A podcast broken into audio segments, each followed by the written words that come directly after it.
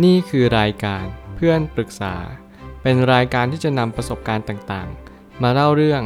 ร้อยเรียงเรื่องราว ให้เกิดประโยชน์แก่ผู้ฟังครับ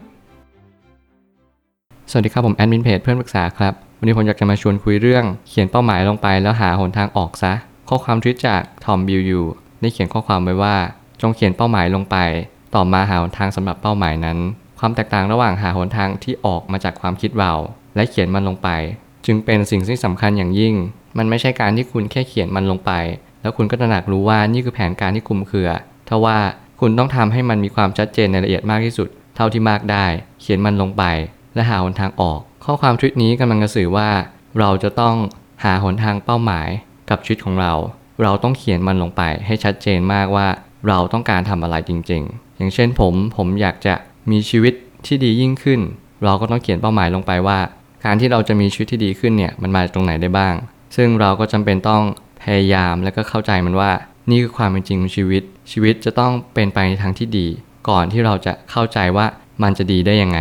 มันเหมือนกับว่าเราเดินทางไปเรื่อยๆ แล้วเราก็ใส่ความชัดเจนมันลงไปต่อไปเรื่อยๆ แล้วเราก็เข้าใจว่าการที่เราจะดีขึ้นได้ เพราะว่าเรามีขั้นตอนทุกอย่างอย่างสมบูรณ์แบบ แล้วเราก็อย่าลืมว่าเราจะต้องใส่รายละเอียดให้มันลงไปด้วย ไม่อย่างนั้น มันก็จะกลายเป็นว่าทุกอย่างมันจะหยาบโลนไปหมด เราจะต้องเข้าใจและตระหนักรู้ว่า การจะเขียนรายละเอียด จึงเป็นสิ่งที่สำคัญอย่างยิ่ง ไม่อย่างนั้นคุณจะไม่มีความที่จะบรรลุผลในสิ่งที่คุณตั้งใจเอาไว้ได้เลย ผมเลยตั้งคำถามขึ้นมาว่า เป้าหมายและการหาหนทาง เป็นสิ่งที่สำคัญมากต่อชีวิตของเรา เราจึงจะต้องหาคำตอบให้ชัดเจนว่าชีวิตคืออะไร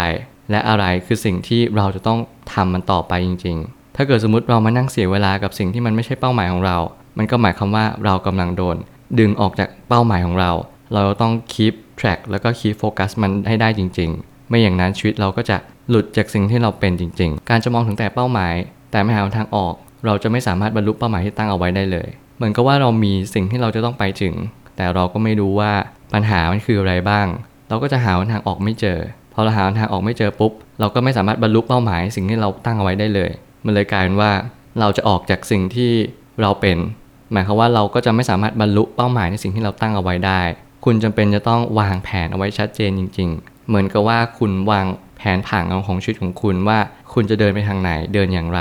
เดินเพื่ออะไร แล้วอะไรคือคำตอบชีวิตคุณจริง ๆ และนั่นมันจะมาตอบคำถามคุณได้ว่า เมื่อไหร่ที่คุณเจออุปสรรค เมื่อไหร่ที่คุณหาทางออกไม่เจอ คุณก็จะสามารถที่จะเยียวยาตัวเองได้ แล้วก็ผลักดันตัวเองขึ้นมา ให้เข้าใจความเป็นจริงได้ ต้องใส่รายละเอียดไปในเป้าหมายด้วย ไม่ใช่เรารู้ว่าเป้าหมายคืออะไร หรือจะหาทางแค่นั้น ถ้าเราเข้าใจแบบนี้ เราเข้าใจแบบนั้น แล้วเราก็จะเรียนรู้ว่าชีวิตคือเราต้องมี detail เราต้อง specific ระบุมันไปเลย ว่า detail มันคืออะไร เราต้องการอะไรชีวิตที่ดีขึ้นดีอย่างไร ชีวิตที่ดีขึ้น โดยปราศจากการถูกควบคุม ชีวิตที่ดีขึ้น โดยปราศจากการถูกจองจำสิ่งเหล่านี้เป็นสิ่งที่คุณจะต้องทะเยอทะยาน แล้วคุณก็ต้องเข้าใจว่าหนทางออกที่ดีที่สุดคืออะไร คุณจะต้องเข้าใจให้ดีและถ่องแท้ว่าเหตุผลที่สำคัญที่สุดต้องเป็นเหตุผลที่ดี แล้วการที่คุณจะเดินออกไปจากชีวิต ใครสักคนหนึ่ง คุณจะต้องเข้าใจว่านั่นคือสิ่งที่ดีที่สุดแล้วในการกระทำแบบนั้น หลายคนที่อยากรู้ว่าเป้าหมายตัวเองคืออะไรจริง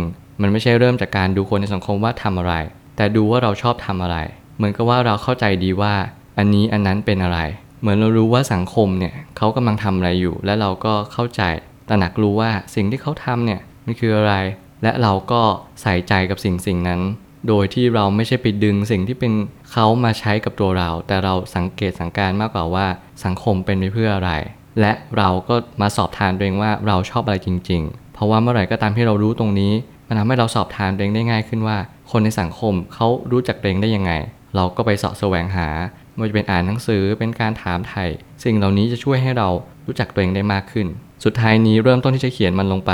ราะการเขียนแสดงถึงการตั้งใจมั่น เพราะนี่คือเป้าหมายในชีวิตเรา จริงจังกับมันหน่อย เมื่อไหร่ก็ตามที่เราเข้าใจตรงนี้ เราจะตระหนักรู้และก็ตกผลึกว่า